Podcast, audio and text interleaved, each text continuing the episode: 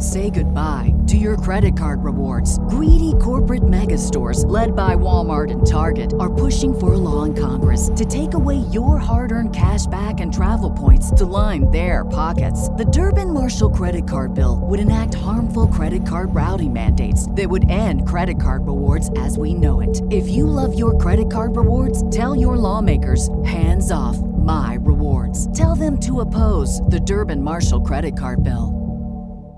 Bedrosian throws to Sandberg, and the pitch is grounded to second base. Thompson has it, throws to first. It's over. twenty-seven years of waiting have come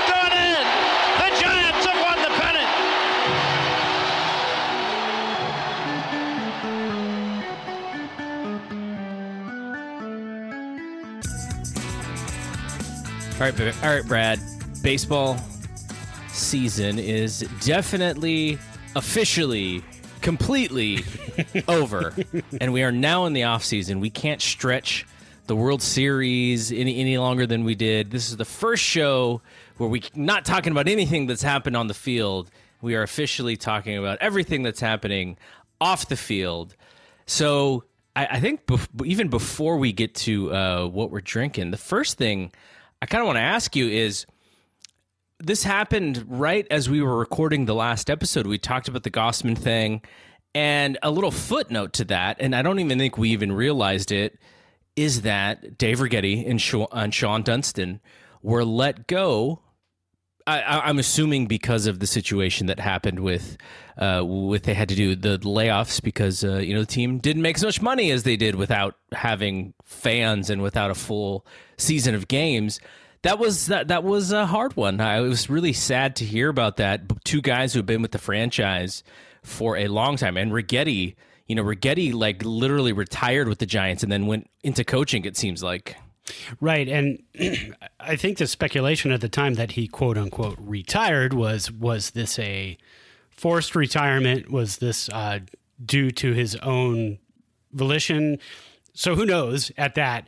Um, now it is, and that was two thousand seventeen, at the end of the two thousand seventeen season, so eighteen, nineteen, twenty, three years without Rags. He's been in the um, you know, special consultant or special assistant, sure, or whatever that role is. I'm not exactly sure what those are. So was Dunston as well, right, for the last couple of years.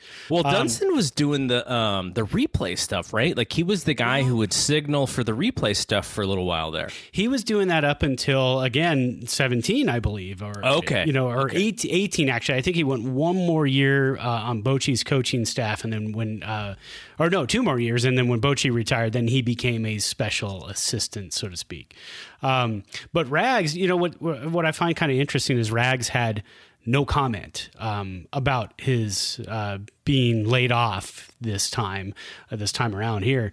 And Dunston had a lot to say. He, you know, he just praised the organization for giving him a chance, for giving him his coaching chops. Uh, he said it's time for, you know, somebody else to kind of step in and get that opportunity. Uh, he was thankful. He said he couldn't be happier to get those ten, uh, twelve, and fourteen rings.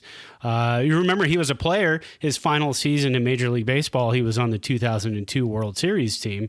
Mm-hmm. Um, played a pretty good role with the team in two thousand one and two thousand two. Um, but yeah, Rags didn't have anything at all to say. Uh, no comment whatsoever on the uh, being let go. I can't imagine, you know, you're with an organization that long. Um, gosh, he was the pitching coach for the Giants from two thousand to two thousand seventeen, that's seventeen yeah. seasons. And then all of a sudden you're, you know, in the front office and then it's, you know, bye. But I don't know. I mean, it, I'm sure more will come out about it. Rags is kind of a private dude, so we may not get the full story, but we'll, we'll find out at some point. And I mentioned that he had been with the Giants and seemingly retired and then came back. Like, it wasn't exactly that. It just feels that way. He was with the Giants through the ninety-three season. Then he signed with the A's in ninety-four, signed with the Blue Jays midway through ninety-four after he was released. And then he tried to play out uh, one more season. Uh, I think he played the White Sox, and then that was pretty much the end. I think he wanted to continue, but but no takers there. So from nineteen ninety-five, when he retired, to two thousand, uh, that's the time frame that uh, you know that he was out out of playing and before coaching. So, But yeah, two thousand to two thousand seventeen, he is, I think, uh, you know, who who knows, but like you would always hear that Righetti was a possible head coach or a possible manager. And I, you know, you always wondered when, you know, when Dusty left or when uh, Alou left, like, was Righetti going to be the guy? And they never offered him that position. And then Bochy came in. And so I don't, it's probably to the point where he he lost that opportunity. But I always wondered how good of a of a manager he would have been, because you you know seemingly it's the catchers and, and the pitchers and you know who who move into those move into that kind of role, but I, they never did anything with him, and he seemed to be content just you know being in that same role for all those years. Well, he's I mean you know we've watched him for so many years now with the organization. He's just kind of a laid back dude. I mean yeah. you know and and Matt Cain you know said he credited quite a bit of his early career to Rags and, and pretty much his entire career, because I mean that's who he pitched for.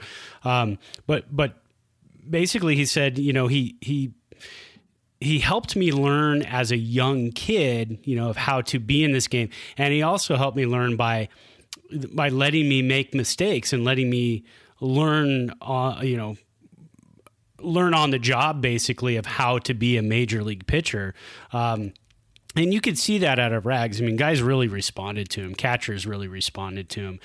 Was he a managerial, you know, did he have that managerial blood in him? I'm not really sure. Um, not so much as like, you know, Bam Bam. I mean, Bam Bam was, you know, sought after by multiple clubs for a few years there. Uh, Wotus was even in the mix. I don't know if Rags ever had that uh, had that desire. I don't even know if he had any interviews. I don't know if he even went to any uh, manager interviews or not. We'll have to take a look into that. But um, I mean, he could have. He could have. He could have made a good one. But even in the succession of Giants managers, I mean, he managed for Dusty Baker. He managed for Alou. He managed for Bochy. At no point, you know, did you ever hear like, "Hey, Rags is going to be the next in line"? You always heard, uh, "It's going to be Wotus. It's going to be Bam Bam. These guys are going to take over. These guys are going to be the new, you know, manager of the Giants." When you know, and even David Bell when he came in, um, you know, and was uh, uh, in the scouting system for the Giants, uh, the personnel uh, department. Even him, you know, they said, "Well, he's going to be," and now he's with the Reds. So never really heard that as much with Rags for some reason. All right, so now we can, I, I just wanted to mention that because, you know, uh, I think it, it actually happened when we were talking last week, but we didn't really, uh, I don't know if I just missed the headline or it was like kind of buried in some of the articles, but it was right on the same time. And, and then you, you texted me the lex, like the next day going like, oh man, we missed this. So I wanted no, to I lead think, off this show with it. I think I texted you that night. Actually, mm-hmm. It was about an hour after we finished. I said, oh, man. And it looked like it happened probably about five minutes. I saw the tweet um, was timed about five minutes before we started recording. So that that's why we, you know, just kind of slipped past us. All right. So now we can get to what are you drinking? I know you have a very interesting drink going on right now. All right. So I'm going to see how many drops I have left before I... No, I'm all out. Um, I like to, you know, after you pour a beer, you like to it'll let it sit for a little bit, and then I, you know, and then tilt the can and see if you can get a couple more, three, four more drops. in. I already did that, so uh, brewer, try to milk it. The Brewer's Cabinet is a uh, brewery here in, in Reno, Nevada. I'll uh, I'll tag them in our post too, because they are awesome. If you're in this area, if you ever come to Reno, this is a place I always tell people. They go, "Hey man, um, you know, I'm in Reno. I want to go to a cool brewery. There's a couple really nice ones here, uh, but the Brewer's Cabinet, they they have fantastic food, great beer. They make their um, their burgers with pretzel buns. I mean, oh wow, can't go wrong there, right? Um, but this is called the Dirty Wookiee. Uh, and yes, it is, uh, you know, Wookiee as in Star Wars lore. How, how they get away with it, I don't know. Uh, I'm not quite sure. It's been around for a long time. I bought a t-shirt. I bought a pint glass. It is a, uh, kind of an imperial brown ale. Um, so it's a very meaty brown ale. It's seven point one percent. And I'm on that Untapped app. Uh, mm-hmm. So if anybody else is out there and you can find me, uh, please add me, uh, Evans fifty-one fifty on there. Um, and I, I give beers five-star ratings. I'm not like some people, you know, on there who are like, I'll give it a five-star rating if it's the best beer I've ever had. Nah, I, I don't have time for that. I'll give it a five-star rating if it's something I'm going to stock in my fridge okay. reg- regularly. If, if it's something I want to open my fridge and see, and I'll be super excited, and when I run out, I need to get more, that's what I give five-star. Sierra Nevada Pale Ale, um, Dirty Wookiee is on that list. Uh, a lot of Sierra Nevada's, Sierra Nevada Celebration Ale, uh, Stone Brewing Ruination I P A. So there's there's quite a few fives I give, probably about ten different beers I've given fives to. But um, but this one's great, and especially on a cold, cold night. In Reno, we are now at, uh, what are we at? thirty-two degrees still. We haven't gone above, I don't, I don't think we've gone above thirty-four today. Uh, got out and got to shovel yesterday, shovel some snow. That was always fun. Um, and so, yeah, this is a this is a go-to to warm you up. That uh, the fact that it, it's so cold there, you know, we, we, we have, you know, when, when it gets below fifty, that that's what we consider cold over, uh, out here in, oh, in yeah. uh, you know, the San Jose. Now I'm in Sunnyvale area. But uh, last night it was cold, and, you know, we have a new puppy.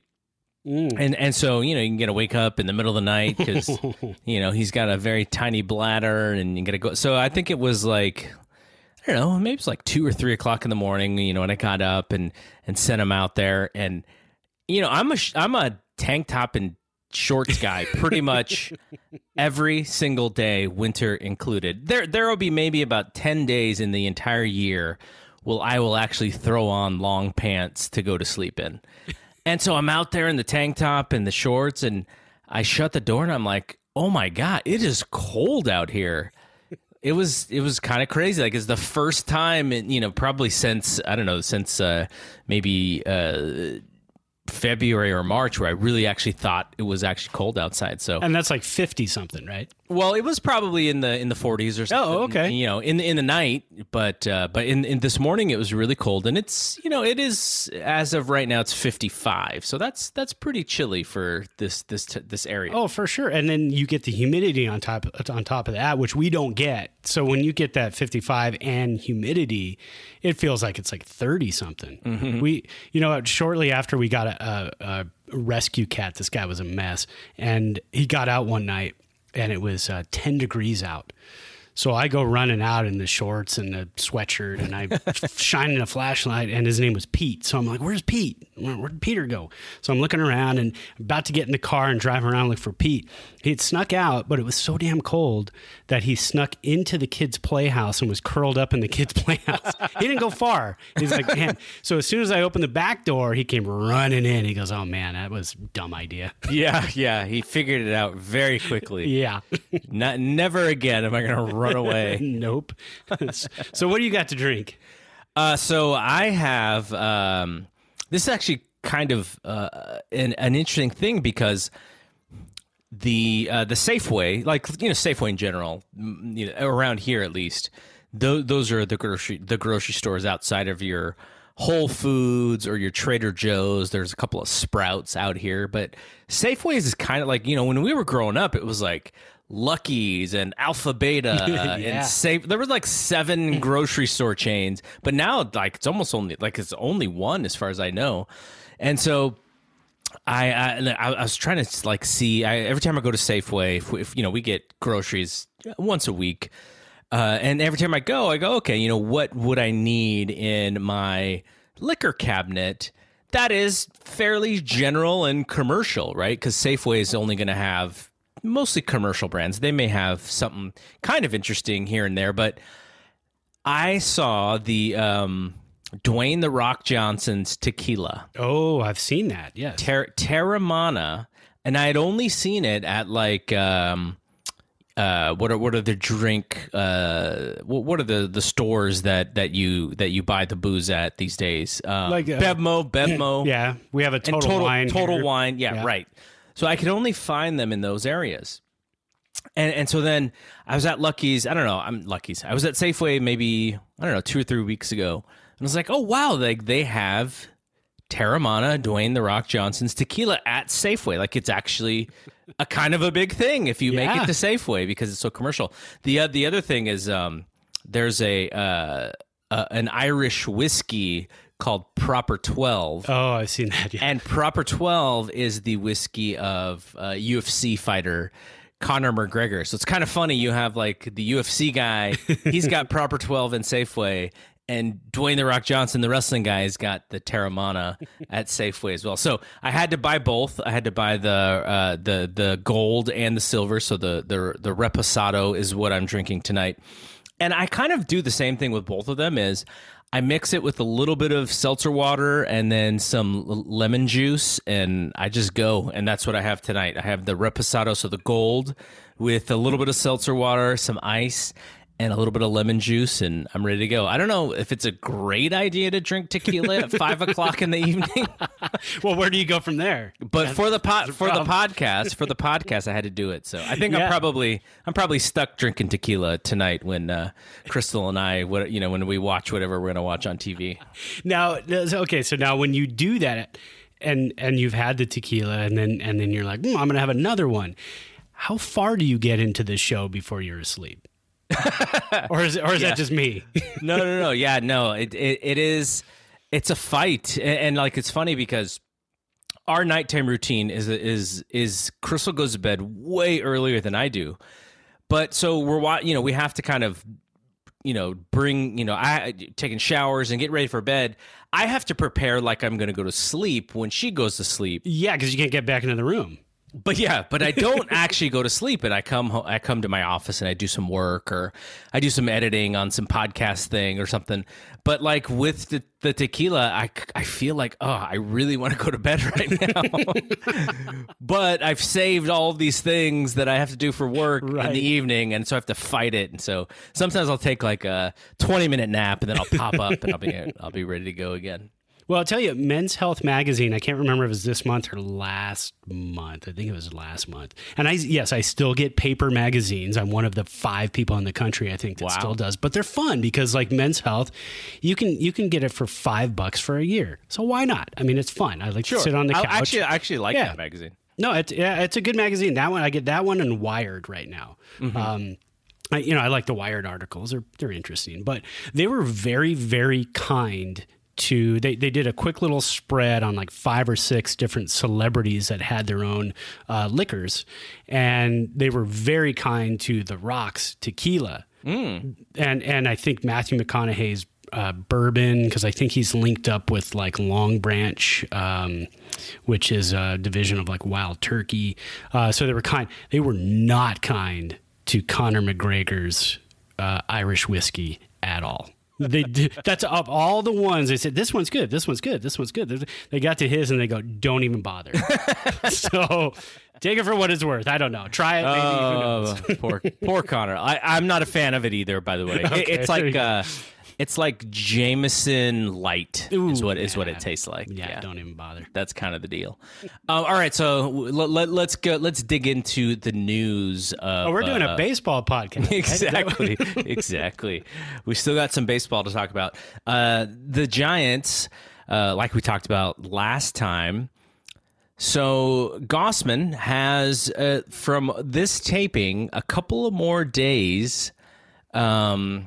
to uh, to accept the qualifying offer or not accept the qualifying offer, which means that they may be looking at a longer-term contract or that he's not going to sign with them at all. But it seems like, based on the fact that they did offer him that qualifying offer, that he is probably going to be with the, with the team, but he has a couple more days to do that. So I imagine we'll hear some news on that in the next couple days.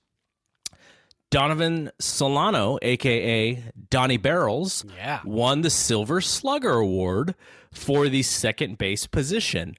And if you looked at the numbers, it's very much deserved. But I, I did wonder, because he doesn't really have that name, was he actually going to win the award? And he won the award. Good for good for Donnie Barrels. I think I think that probably pushed him over the top. Yeah. Yeah. No, it's a great nickname. Uh, but, but, you know, because he's a, he's not a very well-known guy. And, and a lot of times, like, these awards, you know, if, if you're at the end of the year and you're like some beat writer and you didn't get to watch any games during the season. You had to watch everything on T V, and you do these interviews during Zoom. Like, are you really paying attention to who you're voting for for the Silver Slugger? Right. Well, and, you know, the guy worked so hard. And, I mean, it's such an awesome award. He And he's he's accepting this thing like he got the M V P. I mean, that's, you know... That's pretty awesome. He's he's he in the uh, interviews I've read. He's like, man, I you know, I want to thank everybody who helped me throughout my career, did everything for me, and he should. I mean, gosh, the guy deserves it. He'd been kind of toiling around in the minors. Um, he was in the Dodgers organization, um, and then Zaidi took a chance on him. And and I mean, look at the guy. I mean, it, I can't wait to see a full. Another a full one hundred sixty-two game season with him uh, at second base and see what the guy can do uh, now with a couple years under his belt in the Giants organization. What is his contract like? You know, uh, I could take a look. If you want to move on to the next thing, I'll take a quick check here. Yeah, so what we're going to talk a little bit about some of the major league news as it relates to the Giants, but I did want to mention uh, they they announced the as of again as of our recording. They did announce the um, Rookie of the Year. So Kyle Lewis, uh, we had talked about him on, on a podcast many weeks ago when the Giants played the Mariners. He won the American League Rookie of the Year, eleven jacks for Kyle. And he's the first Mariner to win the award since Ichiro won it in two thousand one. On the National League side, Brewers right-handed pitcher Devin Williams Uh, won the N L Rookie of the Year. He is the first Brewer to win it since Ryan Braun in two thousand seven. So well, I, what is the schedule of these awards? Do they just announce one like every day? You, no, it's the frustrating thing is they used to do that, right? Yeah. They used to do that one every day, but they used to say, here's the American League and National League M V P. Here's the A L and N L Cy Young. Now it's like, every couple days, those uh, here's the mm-hmm. Silver Sluggers. All right, two, three days later, here's this. Two, three days later, here's the American League M V P. Then the next day, here's the. I mean, they're dragging them out, and I, and I'm not exactly sure why, but you know they're they're doing their best to drag this out as far as they can. Um, looking at Donnie Barrels, he's how about this for a bargain? Three million next year. Zaidi, man. I'm just telling you, three million, and then he's unrestricted free agent in two thousand twenty-two. So, you know, he's thirty-two years old. He's going to probably be thirty-three during next year, um, during the season. Is that somebody you want to lock up for a couple more years? Eh, maybe, mm, maybe. I mean, yeah. Second base position.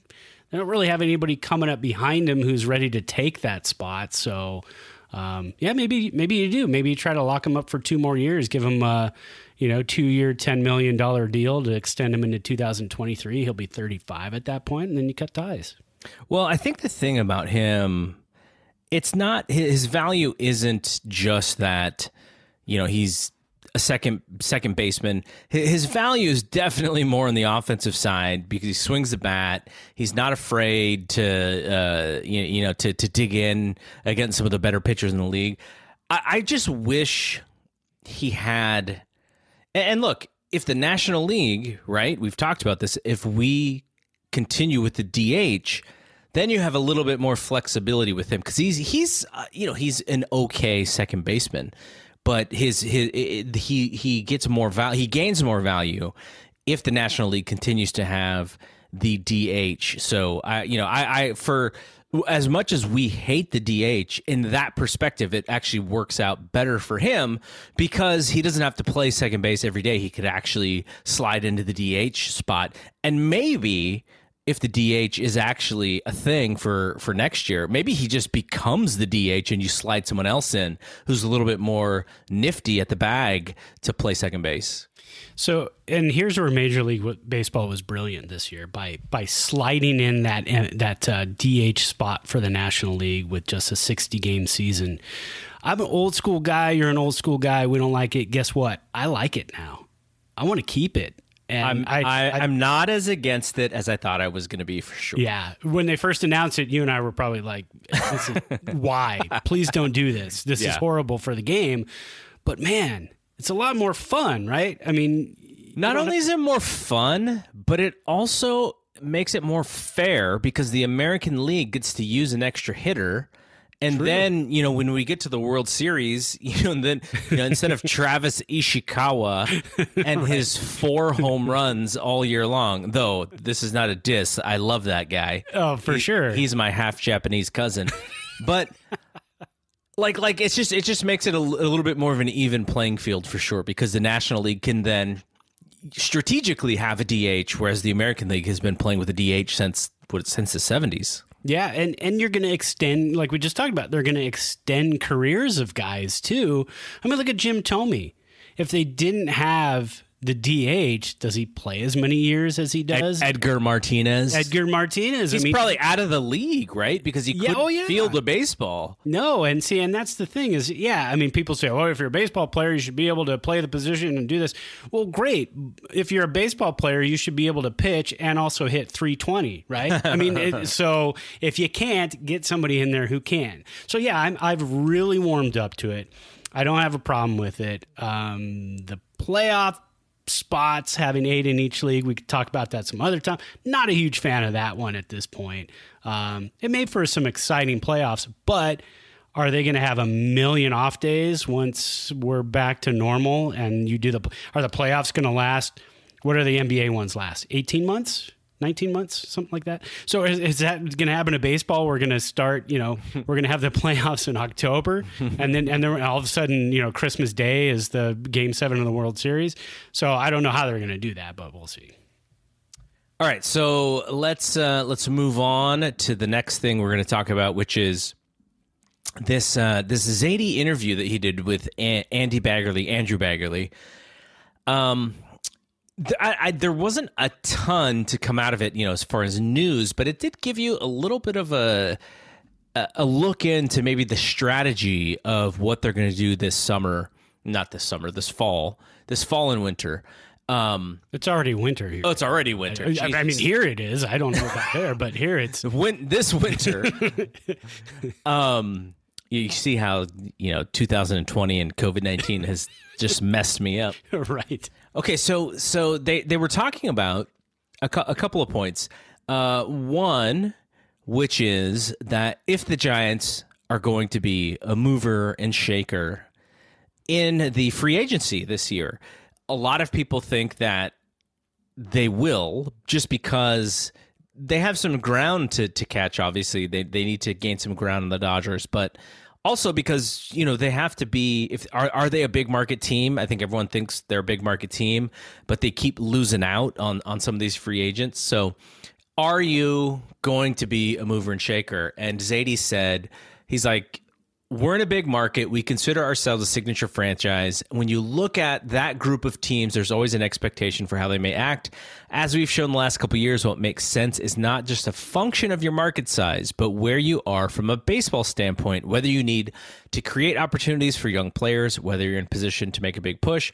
We've talked about ourselves being in a transition state, but we're also coming off a season in which we just missed the playoffs. So again, everything is on the table. So he didn't really answer the question specifically in the way that maybe you would have wanted him to answer, but it, from what it sounds like to me, They there is a little bit of a um, maybe a responsibility for them to spend money because they they need to be in the thick of things. They need to be competing. So it sounds like they're going to go in to the to the offseason with very much an open mind that if the right guys are there, they're not going to be afraid to spend spend money. And I think that's the way to do it now.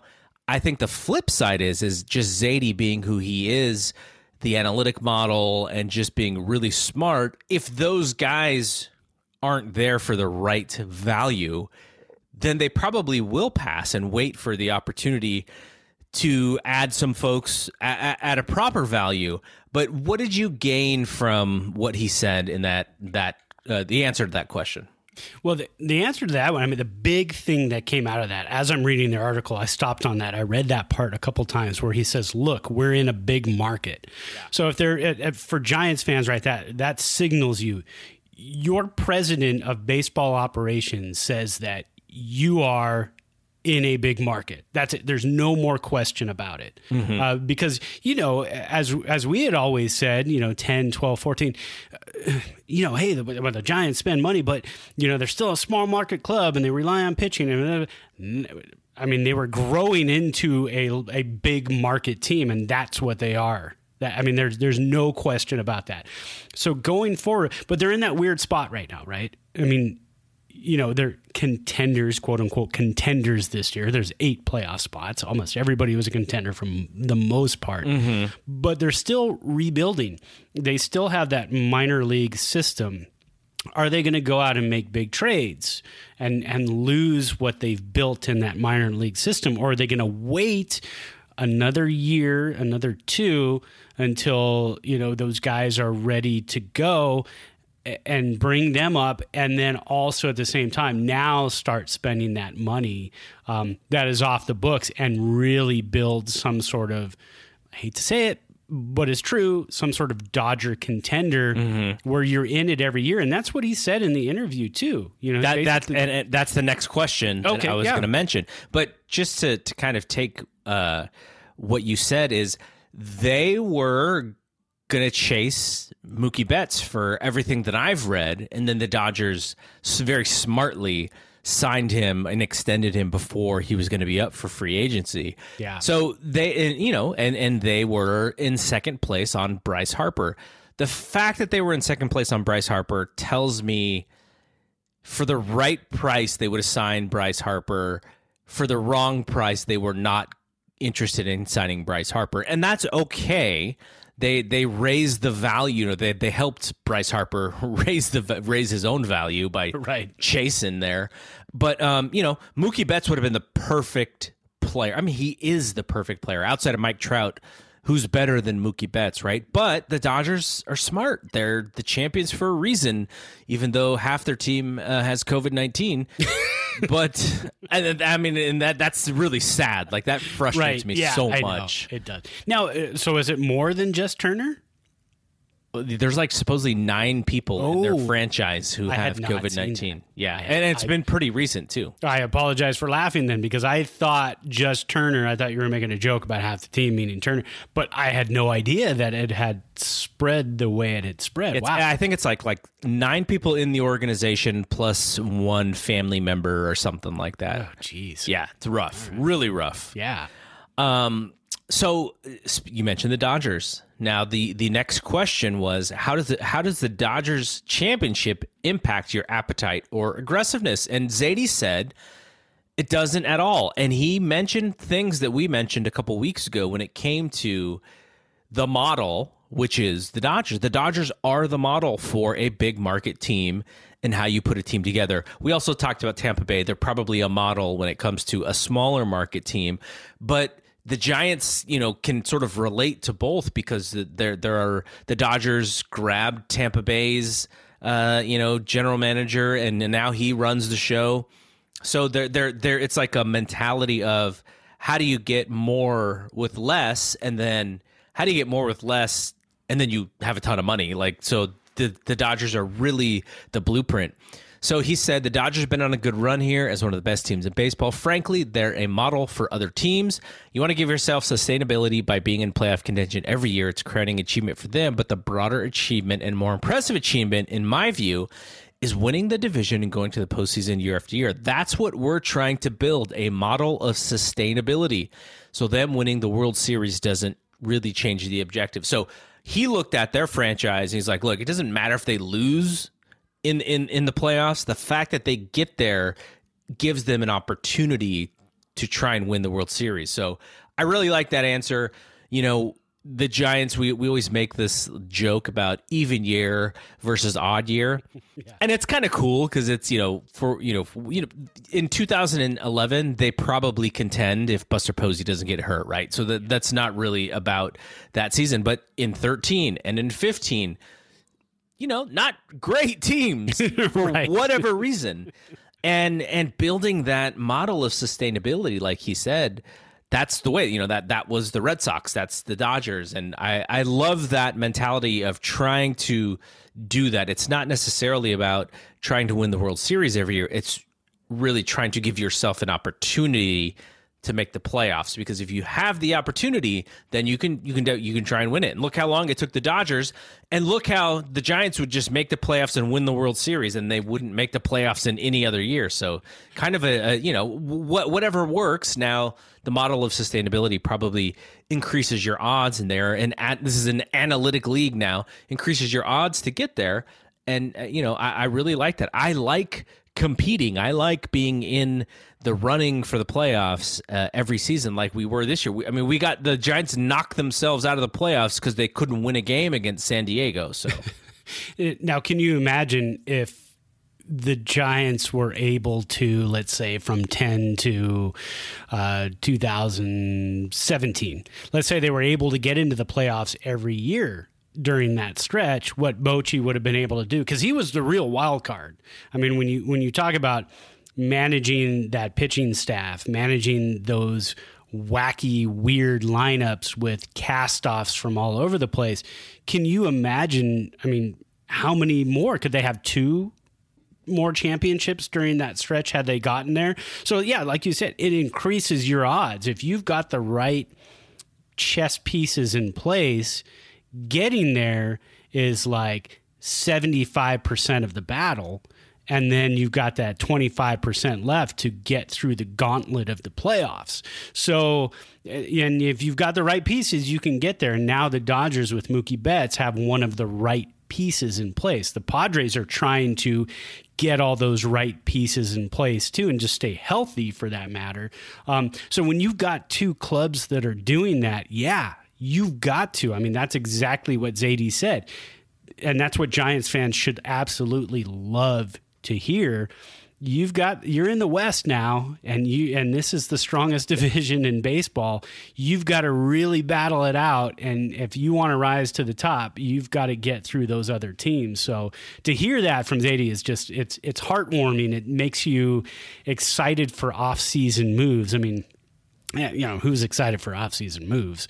When when you're a bad team, you kind of get excited for offseason moves, you know, but then you also go, well, you know, are we rebuilding? It's just not going to be that fun. But with Zaidi, uh, you know, searching that waiver wire, looking for little trades, the Rule five draft, um, everything else, it's really exciting to kind of sit back as a Giants fan and say, okay, how are we going to get there? We're starting to see the progress. I can't wait to see where this goes now.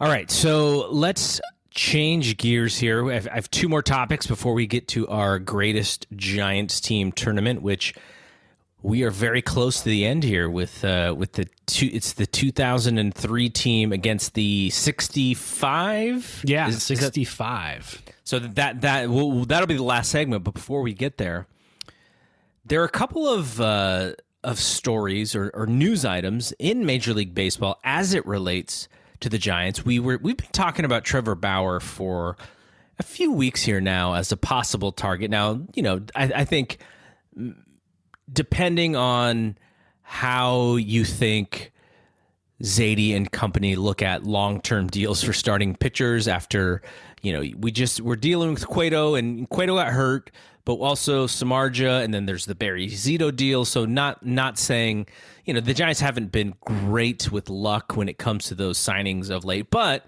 you and I mentioned Trevor Bauer, you know, is he, is he a guy, is he someone that you could really build your entire pitching staff around? And uh, I think it was John Heyman wrote, or he was on a podcast or something, and so someone aggregated the podcast, and they said that the Giants, according to John Heyman, could be interested in signing Trevor Bauer. Now, they already did the qualifying offer on Gossman. Trevor Bauer, I know you like him a lot. How much do you think this is, you know, is, is this a reality, or is it just talk? You know, I think it's a reality, and and the reasons it was brought up by John Heyman too, I like and I understand, um, would would really work for this club, and that's and those reasons are because, well, first off, Trevor Bauer has said, "I want to play on one year contracts for the rest of my career." He's not going to. I mean, you know, Lincecum wanted to do that too throughout arbitration. Remember that? Yeah. One year contract at a time. One year contract at a time. Finally, they got him at the end of it to to, to buy out two years of arbitration, um, which was, uh, you know, a win for the Giants at that point because he just kept getting better and better. Uh, now, Trevor Bauer, I, you know, this is, again, a weird year because you had a, a small sample size. He dominated. He's probably going to be the National League Cy Young Award winner. Um, does that up his price tag? Sure it does. Absolutely. He's got an award, right? He had a two point seven W A R last year, and he's going to win the Cy Young. one hundred strikeouts in seventy-three innings. He's not going to be cheap. Giants can sign him to, you know, a one-year deal, what, I don't know, thirty million dollars, let's say, thirty-five million dollars, one-year deal. And then he goes out at the end of the season and uh, and and goes out and looks for a bigger contract. Um, Heyman said five years, one hundred fifty million dollars is what he sees the Giants throwing at him. And that also makes sense because then you're looking at thirty million dollars a year. Uh, is that? Did I do that right? Yeah, that's mm-hmm. math. That's my math right there. thirty million dollars a year. Um, and after two thousand twenty-one, the Giants have, you know, possibly Crawford coming off the books, possibly Posey coming off the books. Uh, Cueto's going to be off the books. Uh, Samarja's off the books at the end of this season, so he's done. Um, so they've got a little bit of money in there to play with. So so the deal would be tight this year, but then, you know, in twenty-one, but then it, it would look like a really good deal after that. So they could, you know, backload the contract, get him in there at a really good price this year, and then all of a sudden, boom, he shoots up, and then he's market value the rest of the time. They could give him a two-year, you know, uh, an opt-out after two years, uh, like they did with Cueto. Cueto was hurt, so he didn't take that. Um, that's why we still have him. But, uh, but yeah, I mean, I really think it's doable. I think he could be that number one for the Giants. God, I, I, I mean, how exciting would it be to see the guy pitch fifteen games at uh, at uh, A T and T, whatever they call it now. I, I'm just, I can't Oracle Park. With, Oracle Park. I can't keep up with the names, man. A T and T, S B C, Oracle. Um, but anyways, fifteen games there. That would be awesome uh, in that yard. And with the Giants' surging offense, I mean, you, you, every game he pitches at uh, at Oracle, he could, you know, shut down the opposing offense. And and you've got that stopper guy that can come in if you're on a two-game losing streak. You go, well, we got Bauer today. I mean, last season, what did we, this season, what did we have? You didn't you didn't feel that way. You didn't feel, well, here's Gossman, and he's okay, and he's really good, but I don't know one hundred percent if he's going to go out there and shut down the offense. Mm-hmm. But you pair a Bauer with a Gossman, and now all of a sudden you've got a really good one two punch. So I'm still, I mean, I'm advocating for the guy to get signed by the Giants. I know he's going to break my heart and go somewhere else, mm-hmm. but you know, that's my, that's my say on that. Okay. Are you worried about the inconsistency in his career so far? And so I, I will give a little bit of, uh, of information to that statement. So comes into the league with Arizona. I think they ship him like really quickly, right? Yeah. Uh, so he goes to Cleveland. He did not have, I think, what people would consider necessarily a successful career uh, or a, a, a good, you know, a, a, I don't, I don't think people would consider him a good starting pitcher until maybe two thousand sixteen. So from two thousand twelve, he's with Cleveland. He's uh, he's young, but he get, he starts getting uh, a lot of starts in two thousand fifteen, two thousand sixteen. You know, he's got the four point two six E R A. Uh, he's not really striking a ton of people out. He's a little bit less than one strikeout per inning at that point, but the F I P is is, is three point nine nine. So he's doing better than what, what his outcome is as far as general statistics. It's not until two thousand eighteen with Cleveland where he really takes off. twelve and six. Uh, leads the league in F I P. Also, um, two hundred twenty-one strikeouts against one hundred seventy-five innings. So his strikeout numbers are way up. The following year, he has a little bit of a mixed year. Cleveland trades him to Cincinnati. Uh, he does not do well in Cincinnati in those, uh, I don't know how many starts he had, but he goes two and five with a six point three nine E R A in two thousand nineteen. And his WAR is actually combined in that season with uh, w- with the with Cleveland and Cincinnati. His WAR is one point one, when in two thousand eighteen it was five point eight, two thousand seventeen it was two point nine. So he has been a little bit up and down, and I think most people are like, well, he figured it out. But he, it seemed like he had figured it out in two thousand eighteen as well, and then he kind of fell back a little bit um, from, you know, from, from that season. So to consider him the ace, are you a little bit worried about the lack of consistency in his career so far? You know, I'm not. And the reason I'm not is because what do they always say? What, what's the pinnacle of a baseball player's career? What is the the age where at this age... He's twenty-nine. This, yeah, but at, at this particular age, twenty-seven years old. twenty-seven year old, years old is always the, the uh, year that most people look at at a baseball player's career and say, what did he do? How did he progress until the age twenty-seven? Mm-hmm. That's usually the pinnacle of a baseball player's career. From then on, that's who they should technically be. Um, at twenty-seven years old, he had his best season of his career, the two point two one E R A, um, twelve and six record with Cleveland, uh, two hundred twenty-one strikeouts in one hundred seventy-five innings, the F I P of two point four four, uh, only gave up point five home runs per nine. Since then, when he was in with Cleveland the next season, two thousand nineteen, their trade rumors started. Um, he was a little bit of a head case. Him and um, uh, the manager there, uh, oh, it's escaping me right now, uh, in Cleveland. Uh, anyways, they, they didn't get it. Tito Francona. Francona. Yeah, they didn't get it. They didn't get along very well. That was well documented. They did not like each other. Then he goes to Cincinnati, traded, um, only pitched seven games. He was hurt from what I remember, uh, the second part of that season a bit. So, so then, so then this season, first quote unquote full season, uh, in, in Cincinnati, it's only sixty games. He gets seventy-three innings and that does have the E R A plus of two seventy-six. Um, his whip, Uh, led the league at point seven nine, um, home runs or hits per nine, five point one. Uh, so just a really dominating season. So that's twenty-seven years old, his best season, little bit of a blip on the radar, and then twenty-nine back to being good. That's why I think the Giants can take that chance on him.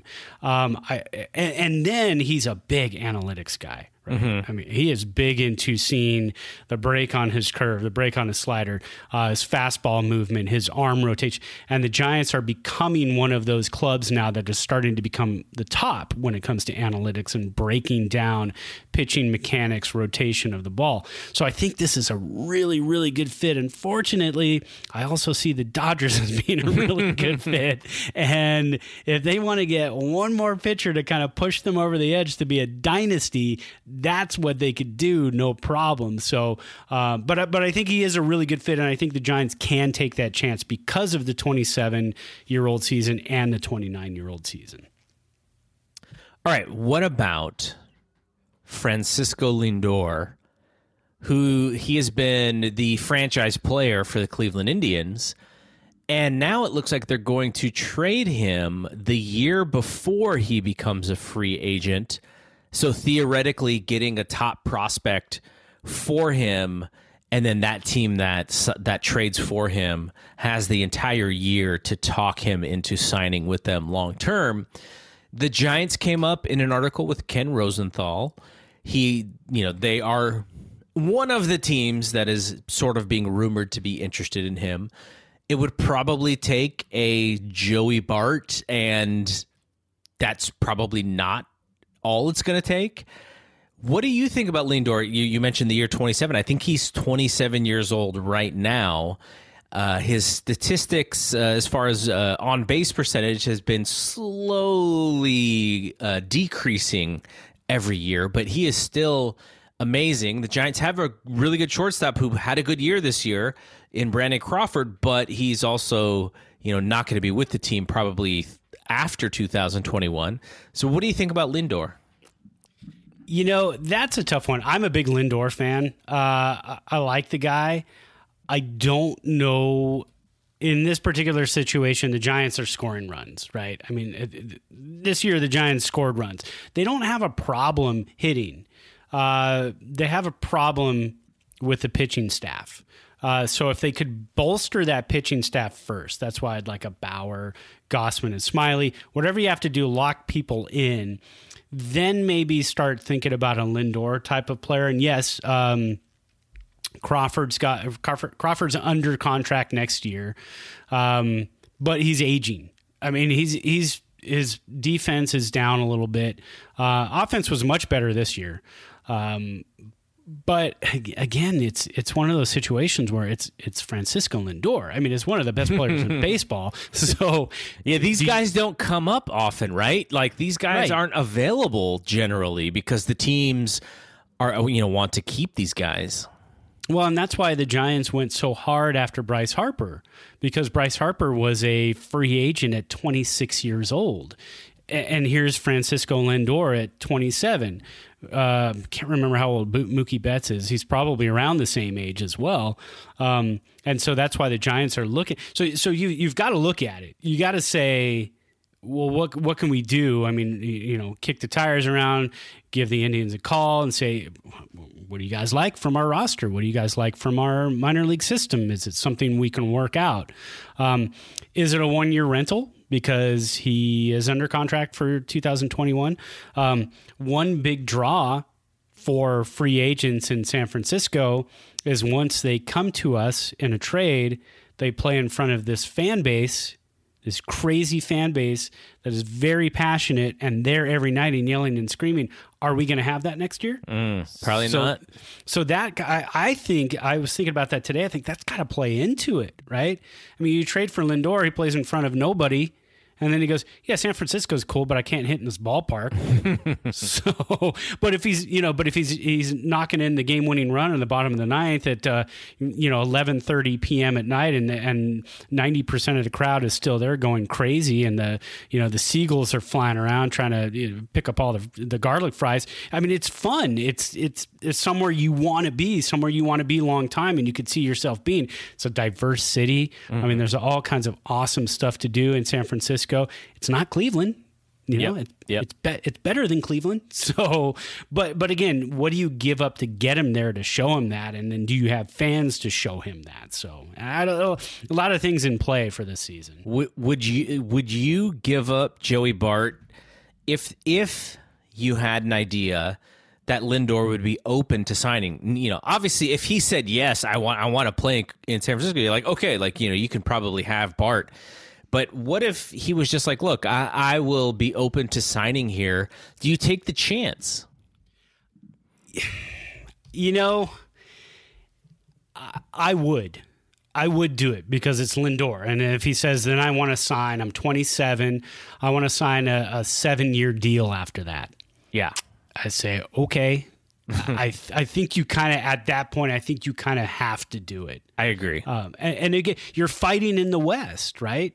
I mean, this is not, you're not just kind of hanging out in the, uh, you know, I can't think of a bad division right now, the Nas- National League uh, East, right? You're not in, mm-hmm. you're not hanging out in the East where you got the Braves, you know, the Marlins are okay. Um, but, but again, you've got, um, you know, the, yeah, I, th- I think you do trade Bart because I, because I think, and, and catcher is such a tough position. They did draft Patrick Bailey. Mm-hmm. I mean, you know, is he going to be a Joey Bart? Is he going to be a, a Buster Posey? No, not many guys are, but how many shortstops are going to be Francisco Lindor? Right. And, and and we still don't know what Joey Bart's going to be, and nobody knows exactly what Joey Bart's going to be. So I think you have to pull that trigger. But you know who they ask for, and this is where I think the Giants say no, is they ask for Lucky Luciano, mm. and the Giants probably say no. I think they do. You know, that's a tough one, too, because, yeah, Luciano's a shortstop.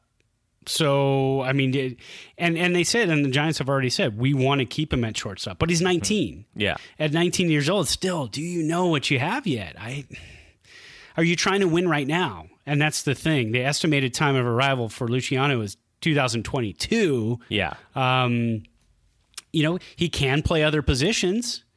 Uh, so, you know, how much more valuable he, is he there? But uh, if you're trying to win now, if you think you have a shot to possibly finish second in this division and grab a wild card spot for the coming years, then you absolutely do it. Uh, if you if you still feel like you're in that rebuilding phase, I think you hold off. I hate to do it because the guy's twenty-seven and it's Francisco Lindor. It's all-star shortstop face of Major League Baseball. Yeah. It's a hard to pass on, so yeah. All right, let's uh, let's do the last segment here where we talk about this San Francisco Giants all-time tournament, and we are down to we already have one of the uh, the the final game, and now we're trying to get the second team who's going to play for that greatest team uh, moniker. So what? So we we mentioned nineteen sixty-five versus two thousand three. So. Not teams that made the World Series, not teams that, you know, that, that are those historical teams, but in this tournament, they did they did play very well. Well, that two thousand three team, and and we all thought at the time, we go, man, two thousand two lost the World Series, came back, kind of rebuilt the roster a little bit, um, and, you know, with Durham and Grissom, and, and, and uh, you know, you thought, man, this is... Uh, This this is a strong, strong team. Mm-hmm. It was. Um, it was a very strong team. Very strong. one hundred wins. Uh, we thought this is stronger than two thousand two. And then they broke our hearts in the first round of the playoffs, like they always do. Yeah. Um, so sad. Yeah. So game one, uh, Marischal versus Schmidt, nineteen sixty-five at two thousand three. So we always give the higher seed was the two thousand three team. They were the nine seed. thirteen seed was nineteen sixty-five. So we always give the higher seed the uh, you know the four games at home and the seven games.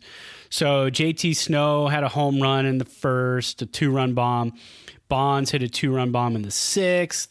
Uh, and then uh, the great Tim Worrell with the save. Mm. Um, that could have been part of our problem, too. Nen, remember, you know, Nen was shut down yeah, at the beginning blew, of two thousand three. Blew out his shoulder trying to win the World Series. Yeah, exactly. So we do. So we, had, we were kind of piecing together some uh, some closers that season. But uh, player of that game in, in the four to two win for two thousand three was Um, Jason Schmidt, eight innings, six hits, a walk, and seven strikeouts. So they've got a one game to nothing lead. You go to game two, it's uh, Shaw from the nineteen sixty-five team, Bobby Shaw against uh, Sidney Ponson, who I don't know if I don't know if he ever became like a Giants favorite or mm, a I don't all think right, so. no, all right, hey, we traded for Sidney Ponson. I don't think that ever quite happened that year. Doesn't in, in Spanish, doesn't panzón mean stomach? Looking at the guy, it very well could mean stomach. Poor Sidney Ponson. So this one started out with a uh, a ground ball, ball R B I from Grissom. This was kind of a sneaky game. Just kind of the two thousand three team just kind of dinked and dunked their way to a win. Alfonso Edgardo Alfonso with a ground ball R B I in the fourth, and then J T Snow with an R B I knock in the seventh, and that was it. Worrell one two three ninth inning, and they won it three nothing. Ponson, eight innings, six hits, three walks, big old zero strikeouts. He just oh, uh, wow. got, got them to put the ball in play, and the defense did the rest. So two thousand three was up two games to none. Game three, Woody against uh, Gaylord Perry. Uh, Bond started this one off with a two-run home run in the first. They had already scored a run. It was three nothing. Then he Bonds wasn't, he wasn't throwing a spitball there. No, he was not. And and if he was, Bonds was seeing it well. And uh, Bonds with an R B I double in the third to make it four nothing. Um, Woody was in a bit of a jam in the fifth. I think he had runners at first and second with uh, one out, and he got out of that one with no runs. Uh, then the two thousand three team just dinked and dunked a three-run seventh inning. Uh, so at that point, they're up seven nothing. And then Woody gave up two runs in the seventh. Uh, Chad Zerbe came in and shut down the... Uh, sixty-five team in the eighth and ninth. Chad Zerbe, he was there when I was broadcasting, when we were broadcasting in uh, uh, ninety-seven, ninety-eight, ninety-nine with the uh, San Jose Giants. Chad Zerbe was there, and I remember he had uh, some pretty pretty shut down late innings. He actually started a couple games as well. Hmm. Um, player of the game in that one, Bonds, three for three with uh, three R B Is. And so they win that one seven to two. They're up three games to none. Wow. Then nineteen sixty-five showed a little life, game four. Uh, Jesse Foppert against uh, Ron Herbel. Uh, and uh, Mays with a two-run shot in the first. McCovey with a solo home run in the third. They go up three nothing. That was it. I mean, that was pretty much it. Then they went on to win six nothing. Jose Cruz Junior, he had an error in right field in the mm. sixth inning, who's so famously known for in the two thousand three playoffs. Oh, my God. You had Jose Cruz making an error, and then you had Jesse Floppert on the mound. Right. How did sixty-five had to win that game? Yeah, so they won that one six nothing. Ron Herbel uh, goes six and a third, two hits, two walks, four strikeouts, no runs. Uh, so we get to game three. Uh The rematch of Schmidt versus uh, Marichal. Um, and then uh, another dink and dunk uh, first inning for the nineteen sixty-five team. They go up uh, three nothing in the first. So here we go. I texted you. I said, I think they're coming back. I think we might have a an interesting series here. And then in the sixth inning, the uh, two thousand three team had a couple singles, some walks. They score three runs to tie it up, and then Benito Santiago with a sac fly, and uh, they make it a four to three game. Uh, so they, you know, two thousand three is in the lead now. Then Jimmy Ray Hart hits a solo home run in the seventh. Ray Durham then gets a go-ahead R B I single in the ninth. They tack on another run, and then Tim Worrell with the save, uh, his third of the of the series. Schmidt gets the uh, player of the game, seven and two-thirds, six hits, two walks, eight strikeouts, even though he gives up four runs.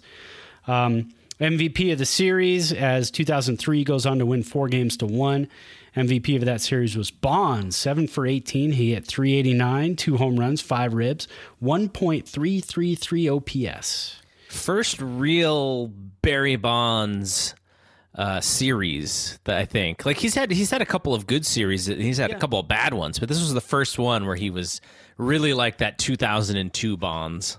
Well, that yeah, and and he was on. Let's see, so we had him on the uh, two thousand team, right? Mm-hmm. Uh, two thousand four, uh, ninety-seven, and these are all the teams at the beginning of the tournament that he was on.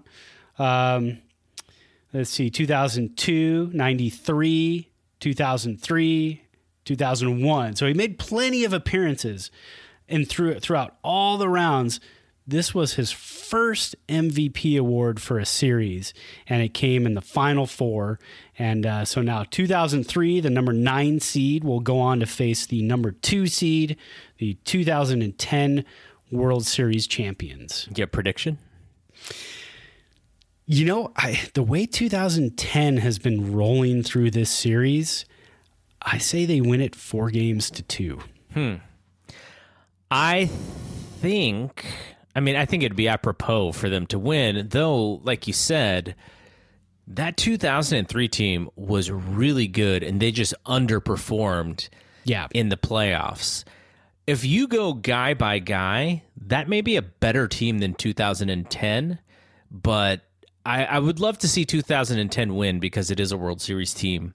But I don't know, that two thousand three team is probably one of the more disappointing teams in the history of the Giants, just because they should have gone really far and they should have been representing the National League in the World Series that year. I don't know if they win it, but you know, they, they should have been that team that year, but they just, you know, they, they made some mistakes and they just underperformed. And, you know, like you said, maybe you don't have the, the top line closer that you, that you would like to see from that kind of team. But overall, I think it's going to be a pretty darn good matchup.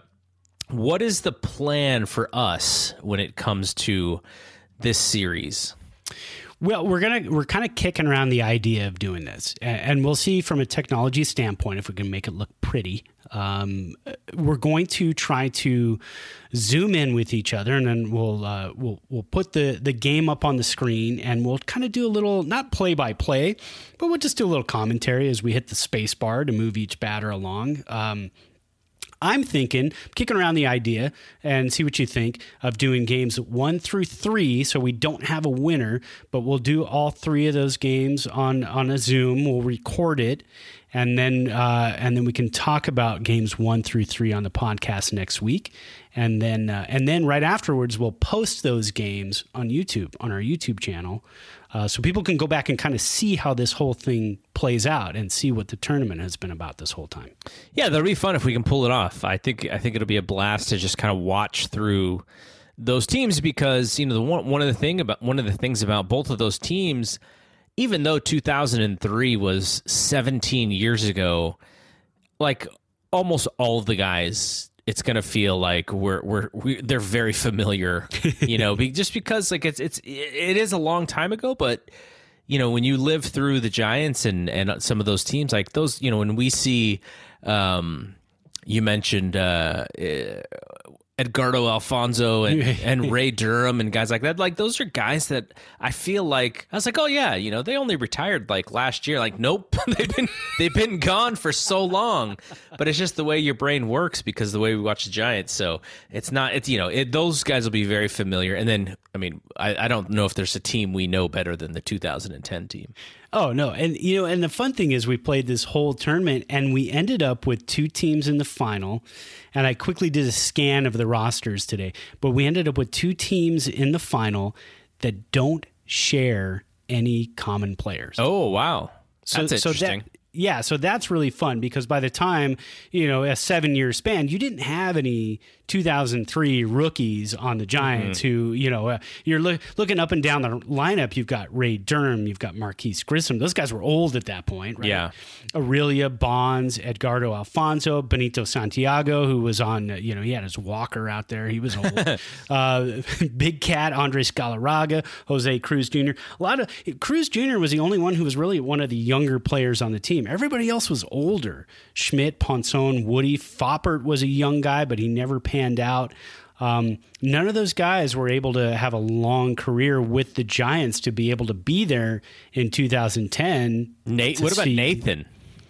Um, I don't. You know what? I have to look. That's a good point. I've got to look to see. I just remember Alou throwing him out there. And then he can't get an out, and and Alou's just like, okay, you're never pitching again. Like, right. I just don't trust you. Yeah, and then they made the horrible decision of trading him. Oh, Let's the see. Per- Pierzynski trade? Yeah. Oh, my God. See, Nathan was there in two thousand three, so he was with the team, two thousand three, yeah. But then he didn't come back to the Giants until two thousand sixteen. Yeah, yeah, yeah. So, yeah, so so really, I mean, he's a guy who could have, right? He could have easily been there in two thousand ten. Mm-hmm. Um, he actually didn't pitch in two thousand ten. I think he had the arm injury. two thousand nine had surgery, so he didn't even pitch in two thousand ten. But, uh, but yeah, so that that's a guy who could have been. A lot of guys who could have been around, but just the way it all played out. Yeah, and then they trade him. Yeah, seven-year span. We've got two thousand three. We've got two thousand ten. No common players. So that that'll be a pretty interesting series. All right, so we're done here, but uh, we may, if we get to do the YouTube stuff, we'll post it to the channel before the next time we do the podcast because we want to get all those games done before we get to the podcast. But if you want a little bit of a uh, a teaser or a spoiler into how the tournament is going, we'll post those into our YouTube channel. We will tweet them out. We will put them into our Facebook group. So I'm hoping that we can do it because I think it'll be a lot of fun. And this is kind of what we were trying to do or what we were thinking about doing as we got to the end. So crossing my fingers that we can do it. And I think we can pull it off. We're smart dudes. Yeah, yeah. Most and, of the time. And, and if we're not that smart, there's got to be like a YouTube video that's showing right. us how to do it. Exactly. All right, so uh, we are done here for this week. We'll be back next week. Uh, for Brad, I'm Double G. We'll see you when we see you. Peace out. Peace. Say goodbye to your credit card rewards. Greedy corporate mega stores, led by Walmart and Target, are pushing for a law in Congress to take away your hard-earned cash back and travel points to line their pockets. The Durbin Marshall credit card bill would enact harmful credit card routing mandates that would end credit card rewards as we know it. If you love your credit card rewards, tell your lawmakers, hands off my rewards. Tell them to oppose the Durbin Marshall credit card bill. Wilson, you sent the game-winning email at the buzzer, avoiding a four fifty-five meeting on everyone's calendar. How did you do it? I got a huge assist from Grammarly, an A I writing partner that helped me make my point. And it works everywhere I write. Summarizing a doc only took one click. When everyone uses Grammarly, everything just makes sense. Go to grammarly.com slash podcast to download it for free. That's grammarly.com slash podcast. Easier said, done.